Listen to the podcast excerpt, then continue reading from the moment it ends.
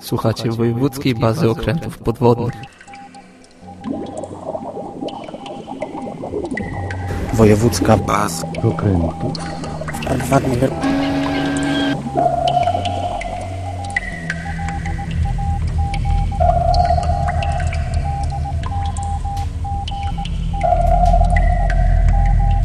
Miłego dnia, miłego dnia, miłego dnia, miłego dnia. Witam Was, moi drodzy słuchacze. Po dłuższej niż zwykle przerwie.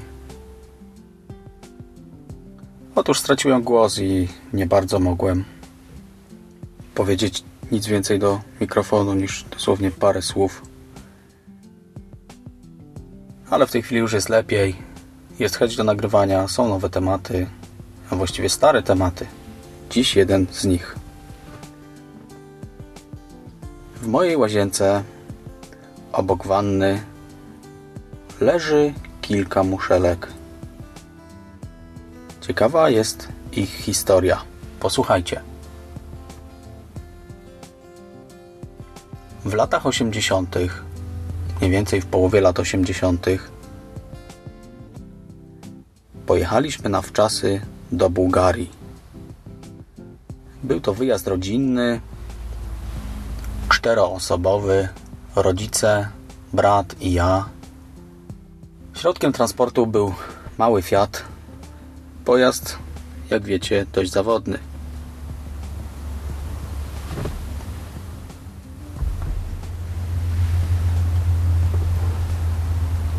Przed wyjazdem zgromadziliśmy najpotrzebniejsze nam rzeczy, takie jak zapasowe paski, zapasowe podstawowe części do tegoż samochodu, jakieś łożyska i parę innych rzeczy z polmozbytu. Wiadomo, do Bułgarii jest kawał drogi, a w dodatku jeszcze przez Karpaty. Oprócz tego wzięliśmy ze sobą parę rzeczy, jak to w tamtych latach bywało, na handel. W każdym kraju coś się sprzedawało, coś się kupowało i jechało się dalej. Przy dobrym wietrze i łucie szczęścia taki wyjazd wychodził prawie za darmo, albo nawet z lekkim plusem. Taka turystyka była w tamtych czasach bardzo popularna. No to cóż, wsiadamy, jedziemy. Humory dopisują, wszystko fajnie. Z tyłu przyczepka. W przyczepce namioty, butle z gazem, śpiwory, szampon jajeczny, parasole, jakieś tam papierosy z Peweksu, radiomagnetofon Kasprzak i parę innych rzeczy, które można było sprzedać w tamtych czasach za granicą i nieźle na nich zarobić. Ruszyliśmy przez Czechosłowację na początek. W Czechosłowacji szampon jajeczny szedł jak woda. Przebitka była na nie chyba z 3 albo z 5 razy. Oczywiście kupiwszy na miejscu lentilki i inne słodycze, pojechaliśmy dalej na Węgry. Na Węgrzech, nad Balatonem, również handelek. Tak jak to u nas powiedzmy Ruscy na bazarze, tak Polacy stali na bazarze i sprzedawali tam rozmaite historie. Pamiętam, że hitem były chyba buty Puma i korkotrampki. Podróby jak jasna cholera, z tego co pamiętam, ale można było za nie dostać całkiem dobrą cenę. Wiem, że też Polacy wozili w tamtym czasie jelita do kiełbas, bo w Polsce była dość dobra cena i też można było na nich zarobić. Co kupowało się na Węgrzech? Otóż kupowało tam się owoce w puszkach, salami, jakieś wino ewentualnie i tak dalej, i tak dalej. O, i soczki takie cytrynowe w kartonie. Pohandlowawszy odrobinę, przepakowaliśmy naszą przyczepę i jedziemy dalej zadowoleni. Następnym krajem była już górzysta Rumunia, ale jeszcze na Węgrzech zepsuł nam się samochód. Po raz pierwszy. Okazało się, że rozwaliło się koło, które napędzało pasek od alternatora. Wiadomo, bez prądu daleko nie dojedziesz. Na Węgrzech jak to na Węgrzech. Oczywiście za cholery się nie dogadasz. No ale jakoś powoli na migi okazało się, że udało się to koło złożyć i pojechaliśmy dalej. Ok, wjeżdżamy do Rumunii. Mieliśmy już kasy całkiem sporo w różnych dziwnych walutach. Trzeba byłoby to zamienić na jakieś marki, dolary albo coś w tym stylu, może funty. Gdzieś na ulicach Bukaresztu napotkaliśmy gościa, który był Libańczykiem studiującym właśnie w Bukareszcie. Miał on trochę waluty i jakoś tam udało nam się kupić od niego funciaki. Nam jako dzieciom wydawało się to świetną wycieczką, ale to nie były dobre czasy dla Rumunii. W Rumunii właśnie zepsuł nam się samochód. Gdzieś w tych górkach belka tylna, na której trzymał się silnik naszego maluszka, zaczęła się z jednej strony obrywać. Być może, a raczej zapewne pod ciężarem zawartości przyczepki. No cóż, trzeba jechać dalej. Pasuje naprawić auto. Nie lada wyzwanie, bo w całej Rumunii nie mieli ani grama acetylenu, ani czegoś takiego, żeby spawnąć tą belkę. No dobrze. Prowizorki, jak wiecie, najlepiej się sprawdzają i najdłużej wytrzymują. Więc gdzieś tam, dorwawszy jakąś brechę i trochę drutu, wzmocniliśmy tą belkę i stwierdziliśmy, że będziemy jechać, aż da się to naprawić.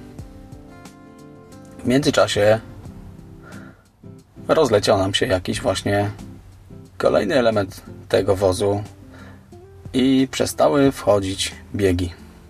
Pamiętam, że mieliśmy tylko trójkę. Wiadomo, jakoś na trójce powoli, ale można ruszyć. Ale czy można na niej przejechać Karpaty? Postanowiliśmy, że spróbujemy. Jedziemy, jedziemy, jedziemy. Upał już całkiem spory, na pewno grubo ponad 30 stopni. Silnik tego malucha grzeje nas w plecy, co wcale nie pomaga. Żadnej klimatyzacji. Pamiętajcie, 80 któryś tam rok, połowę lat 80. Ale radośnie jedziemy dalej. Góra okazała się dość stroma.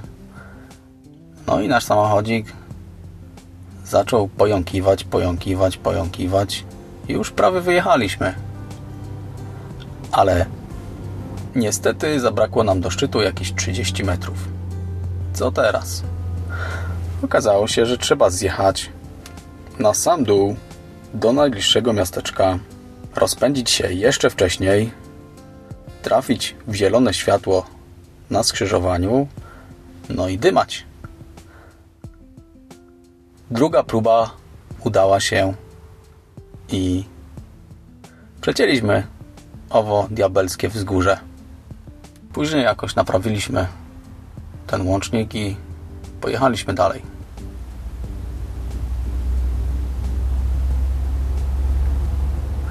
W Rumunii, z tego co pamiętam, z owych czasów, było bardzo ładnie, ale jeśli chodzi o Bukareszt, ale wszyscy ludzie byli bardzo nerwowi, nieufni. E, jak jechaliśmy taksówką gdzieś w mieście, to pamiętam, że ojciec coś tam zapytał o Czałszewsku. Taksówkarz powiedział, że nie wolno o nim rozmawiać, nic nie wolno na niego mówić. Ojciec zapytał dlaczego. A taksówkarz powiedział, bo on wszystko słyszy. Do tego stopnia byli ludzie zastraszeni.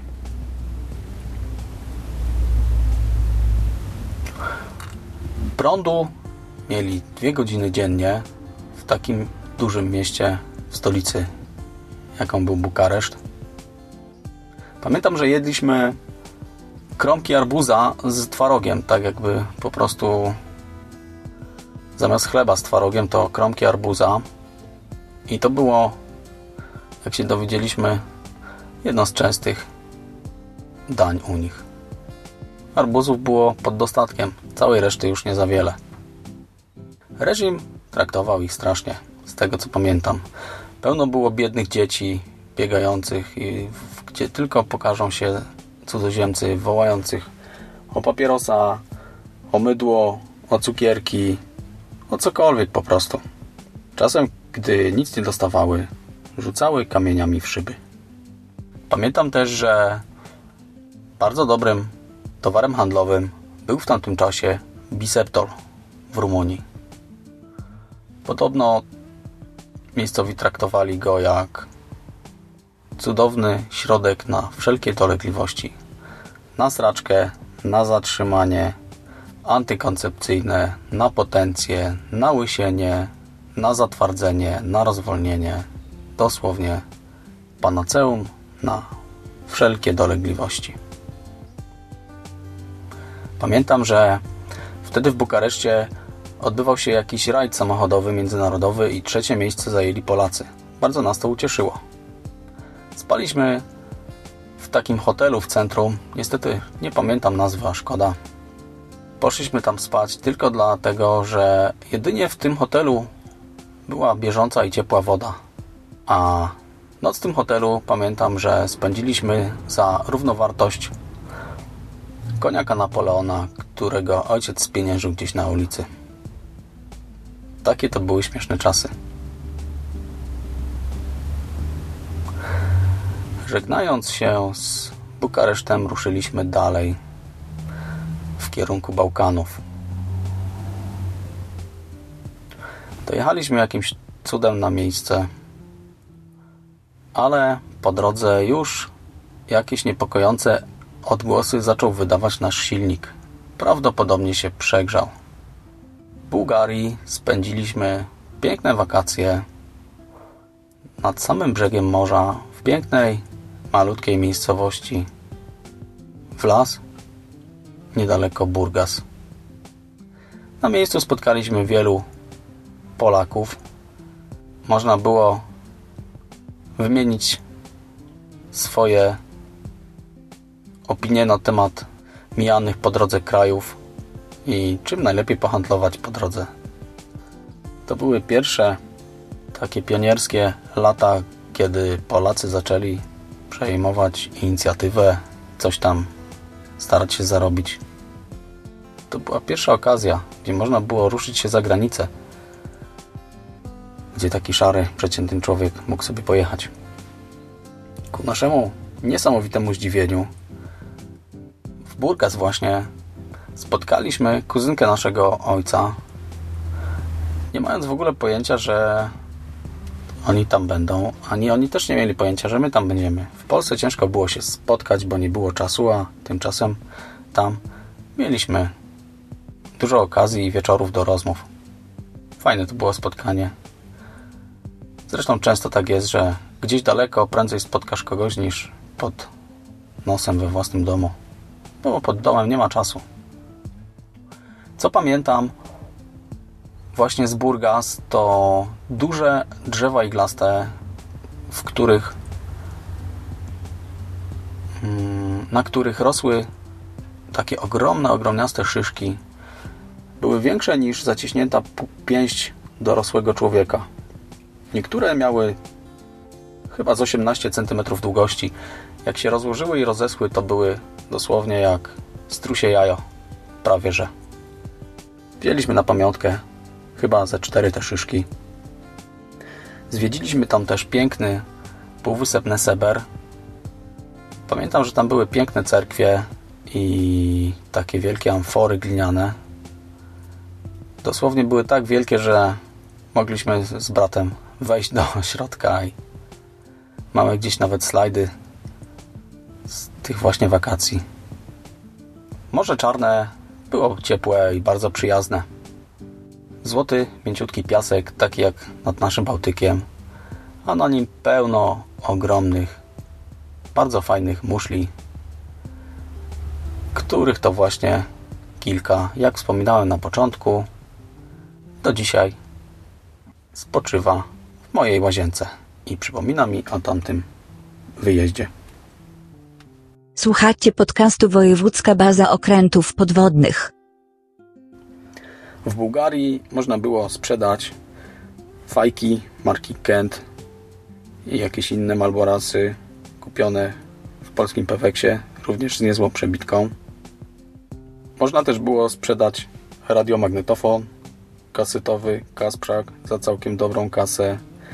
Można było sprzedać butlę gazową i lampę taką turystyczną do tej butli albo palnik. Można było oprócz samego odpoczynku porobić też interesy. Pamiętam w pierwszy dzień, jak tam przyjechaliśmy, poszliśmy na obiad do restauracji. Zamówiliśmy sobie coś tam miejscowego, bo to była knajpka taka miejscowa. Był to chyba jakiś gulasz barani.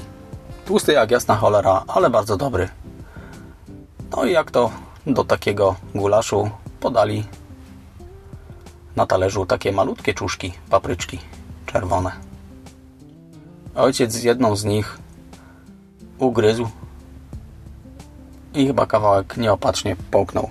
Pamiętam, że wypił wodę z flakonu i bardzo kaszlał i przez długi czas nie mógł się w ogóle odezwać.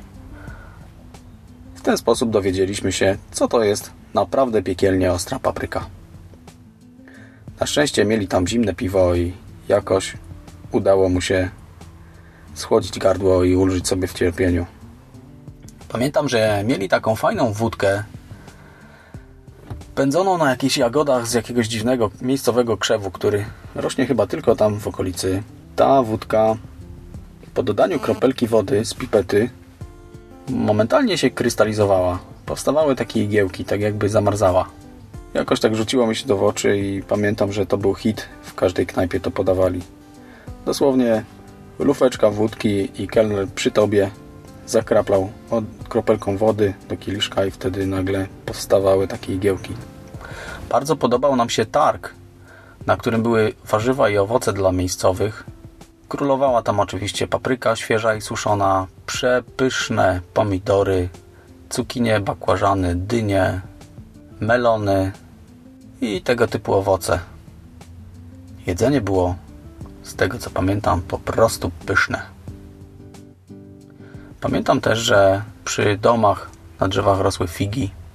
Było gorące jak jasna cholera, więc albo kąpaliśmy się w morzu, albo siedzieliśmy w cieniu altanki, której dach i ściany pokrywały krzaki winogron. Można było ich jeść do woli. Jednego dnia była taka dość sztormowa pogoda i fale miały wysokość około 9 metrów. Stwierdziliśmy z bratem, że pójdziemy poskakać sobie na tych falach. Weszliśmy do morza, przeskoczyliśmy jedną, drugą, ale któraś z kolei nas nakryła. Pamiętam do dziś, że siła tej wody, pod którą się znaleźliśmy, była tak ogromna, że zrobiłem kilka fikołków, uderzyłem głową gdzieś w dno piaszczyste i zostałem brutalnie wypluty na brzeg. Pamiętam, że jeszcze w Polsce miałem piasek w uszach, którego nie dało się wyczepać. Dosłownie wszędzie nawtykało nam piasku do buzi, do nosa. Później już nie chcieliśmy skakać przez tak wielkie fale. Co jeszcze pamiętam z tego wypadu? Pierwszy raz wtedy spotkaliśmy modliszkę. Wcześniej w życiu nie widziałem takiego owada.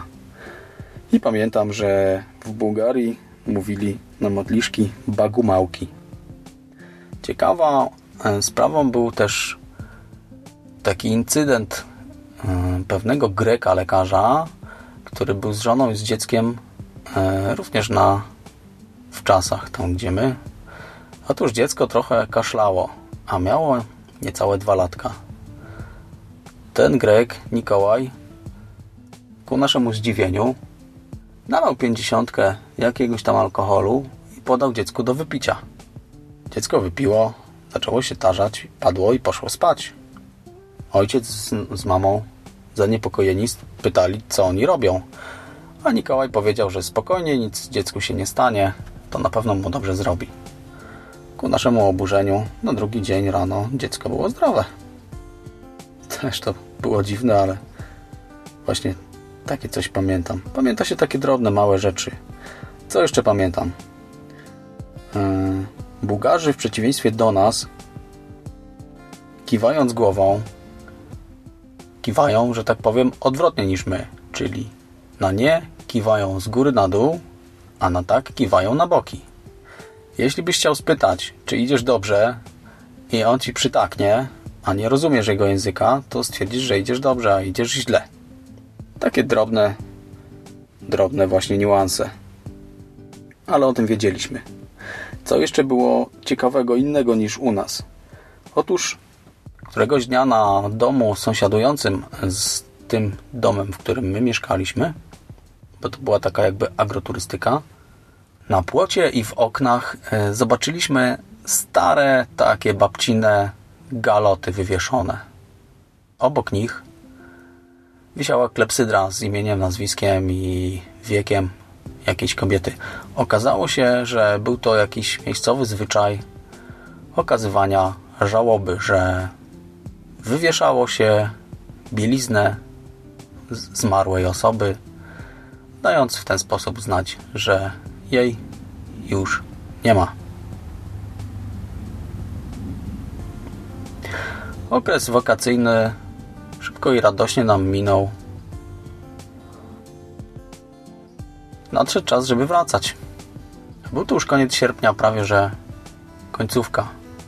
Wiem, że lada dzień miał być początek szkoły i wrzesień. Pozbierawszy wszystko, wygotowawszy muszle w altance na jakimś tam e, prymusie, żeby pozbyć się organicznych resztek i przykrych zapachów z nich, pozbieraliśmy muszelki do reklamówki, pozbieraliśmy swoje zabawki, swoje rzeczy i ruszyliśmy w drogę powrotną do Polski. Tym razem jechaliśmy również przez Rumunię, ale nasz plan był taki, żeby wracać przez Związek Radziecki były. Tak też jechaliśmy. Jedziemy, jedziemy, jedziemy. Wszystko idzie w miarę sprawnie.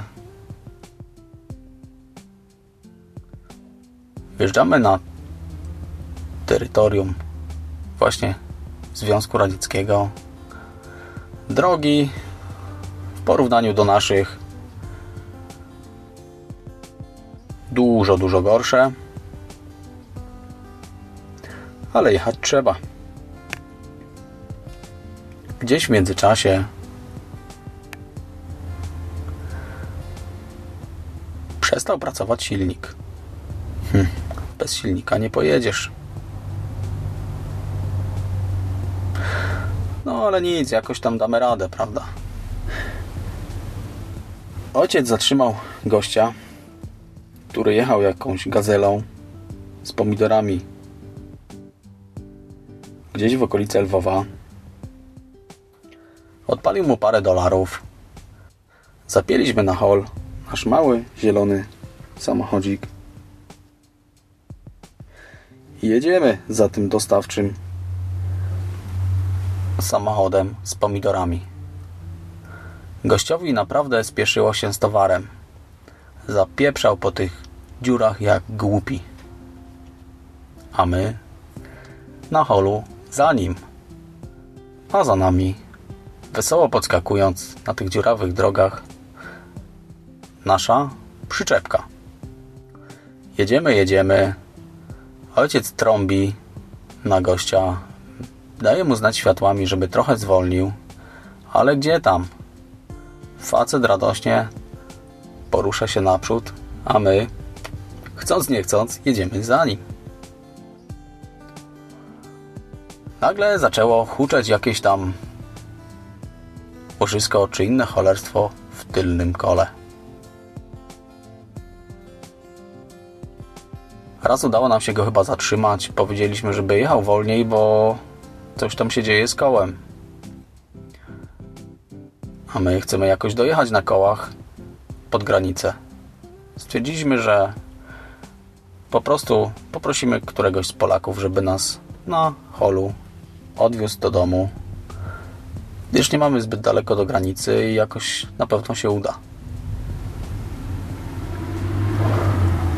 No cóż, po chwili odpoczynku ów driver wsiada i znowu ciągnie nas na tym powrozie. W końcu nasz samochodzik poddał się. Odpadło całe tylne prawe koło łącznie z tarczą hamulcową łącznie z piastą pojechało gdzieś tam w pola. Ojciec trąbi jak oszalały. Samochód wlecze się trąc podwoziem o drogę, podskakując na tych dziurach. Złamana ta przyczepka podskakuje jak głupia, bo auto straciło równowagę. No, jakieś 300 metrów dalej facet w końcu wyhamował. Stwierdził, że nie, nie bardzo nam pomoże, bo musi już jechać, ale później coś się wymyśli. Ok, zostaliśmy w Szarym Polu, jakieś chyba 7 czy 8 km od Lwowa. Niedaleko miejscowości Słowity, z tego co pamiętam, czyli po naszemu Słowiki. I stwierdziliśmy, że na pewno coś się zaraz szybko wymyśli. Mieliśmy przecież masę prowiantu, więc na pewno damy sobie radę. Ojciec wsiadł w okazję z jakimiś Polakami, pojechał do Lwowa, pojechał do ambasady i stwierdził, że na pewno coś wymyśli i spokojnie za dzień, góra dwa będziemy w domu. Okazało się, że nie jest to takie proste, bo mają dużo różnych spraw, mają cięższe przypadki. Na przykład była kobieta, która jechała z mężem na wczasy za takim samochodem, który wiózł na pacę płyty takie drogowe. No i jedna z tych płyt niestety spadła, przygniotła męża i go zabiła. Zmiażdżyła samochód, ona jakoś cudem przeżyła i też nie mogła nic za wiele tam załatwić. Tak nam ojciec opowiadał, żeby nas pocieszyć, że mają ludzie jeszcze gorzej. No cóż, pierwsza noc jakoś poszła. Nazajutrz miał ojciec się tam dowiadywać, czy mogą jakoś pomóc. Nie było żadnych takich rzeczy jak telefony komórkowe. Pamiętajcie, połowa lat 80. Asystans nie można było wezwać, bo koszt holowania lawetą te sto kilkanaście kilometrów do Polski przewyższał wartość małego Fiata. A aż tyle pieniędzy przy sobie nie mieliśmy i też nie mieliśmy świadomości, że to będzie trwało tak długo. Wyciągnęliśmy jakieś tam owoce, ręczniki, trochę odzieży. Był środek lata, więc mieliśmy głównie krótkie spodenki. No ale jakoś tam się udało nam poprzykrywać. W tym ciasnym samochodzie spędzić noc. Ponieważ było już blisko do granicy, nastawiliśmy sobie radyjko i słuchaliśmy chyba trójki czy czegoś takiego. Na drugi dzień okazało się, że nie bardzo nam pomogą w ambasadzie i nic wiele nie da się wymyślić. Możemy ewentualnie iść spać do hotelu, czego nie polecają, bo samochodu na pewno nie będzie, jak tylko zostanie sam na noc niepilnowany. Po prostu go rozkradną albo wsadzą na coś i odwiozą. Ponieważ mieliśmy tam trochę rzeczy różnych, stwierdziliśmy, że będziemy koczować. Mijał dzień. Ojciec stwierdził, że ma plan i bardzo fajny miał ten plan faktycznie, który de facto nam się powiódł. Napisał mianowicie wiadomość na kartce, taki list i adres, na który ten list trzeba zawieść. List był adresowany do babci z informacją, jakie części nam są potrzebne, że nic nam się złego nie dzieje, że trzeba te części podać. My sobie to auto złożymy i wtedy ktoś nas scholuje na kołach pod dom. Zatrzymywaliśmy samochody. Niektóre nie chciały się w ogóle zatrzymać. Zatrzymywali się miejscowi z pytaniem, czy chcemy może sprzedać ten samochód, ile chcemy za to wszystko.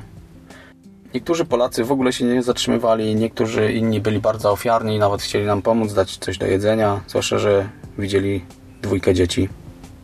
Znaleźliśmy takich, którzy jechali do Krakowa, więc przez naszą miejscowość i zaofiarowali się, że dostarczą nasz list do babci i w ten sposób nam pomogą. Zabrali list, pojechali. W międzyczasie zepsuła się pogoda i zaczęło cholernie lać. Lało dzień, drugi, trzeci, czwarty, piąty. Końcu i radio przestało grać, bo rozładował się akumulator. Przyszedł moment kryzysowy. Sytuacja zdawała się być coraz bardziej beznadziejna. My, któryś dzień, tylko o wodzie z butelki i żarciu z puszek, z bagażnika, jakimiś salami, rodzice jakieś popijając brandy na wieczór, żeby się odrobinę rozgrzać. Koczowaliśmy i czekaliśmy, co dalej będzie. W międzyczasie nastał już wrzesień i dawno powinniśmy być w szkole i tak naprawdę nie mieliśmy informacji zwrotnej. Co stało się z naszym listem? Było to mniej więcej coś takiego jak bezludna wyspa i wiadomość w butelce wysłana gdzieś tam z nadzieją, że pomoc nadejdzie. Z nudów, już grając we wszystkie możliwe gry, robiąc już wszystko, mając już wszystkiego dość, chcąc jakoś wydostać się z tej sytuacji, zaczęliśmy opowiadać, co byśmy, na co byśmy mieli ochotę. Mój brat wspominał barszcz z uszkami, pierogi, jakieś tam ciastka, kotlety. Po prostu takie żarcie z puchy już nam się przejadło. Postanowiliśmy, że będziemy czekać, dokąd damy rady, ale w końcu już mama trochę się poddawała. Ojciec został pilnować tego samochodu i jacyś miejscowi zaoferowali się, że przenocują nas, dadzą nam zjeść jakiejś ciepłej zupy, pozwolą nam się umyć u siebie. Chałupka bardzo biedna, bo w jednej izbie mieszkało chyba sześć osób. Woda ze studni, co prawda grzana gdzieś tam na piecu, ale przywitali nas bardzo serdecznie jak swoich. Dostali jakieś tam fanty od rodziców i parę dolarów. Trochę mogliśmy odpocząć od tej całej nerwowej sytuacji, ale nie mogliśmy tam być w nieskończoność. Musieliśmy wrócić do ojca i pilnować yy, przede wszystkim jego i tego samochodu, bo jedna osoba samotnie na odludziu gdzieś w dzikim jednak kraju nie może się czuć do końca bezpiecznie. Nagle któregoś popołudnia niespodziewanie podjechał samochód, chyba jakiś Audi albo Mercedes i zapytał, czy to my, bo ma dla nas części z Polski. Ależ byliśmy uradowani. Opowiedział nam historię, jak to się stało, że te części dotarły. Otóż babcia dostała naszą wiadomość. Ale jak to było po kolei. Ci ludzie, którzy jechali do Krakowa, zabrali nasz list. Przejeżdżając przez nasze miasteczko, szukali adresu, który był podany, ale jakoś nie mogli za bardzo ustalić, która to ulica, który to dom, a że był już wieczór, nie chciało im się kluczyć, bo też byli zmęczeni podróżą i chcieli wracać już do siebie. Więc stwierdzili, że podjadą do kościoła, bo na pewno na plebanii ksiądz będzie wiedział, który to dom i może nawet yy, dostarczy list. Taki mieli plan. Podjechali na plebanię, ksiądz powiedział, o owszem, znam bardzo dobrze. Tak, proszę jechać, zajmiemy się tym spokojnie. Wziął list, ubrał sutannę, ubrał buty, no i ruszył. A że było niedaleko, to w 5 minut dotarł. Puka do babci. Podchodzi. Stuka w szybkę, babcia otwiera. Już widząc przez drzwi, przez szybę, że ksiądz na progu. Lekko zaskoczona otwiera, ksiądz mówi: Szczęść Boże!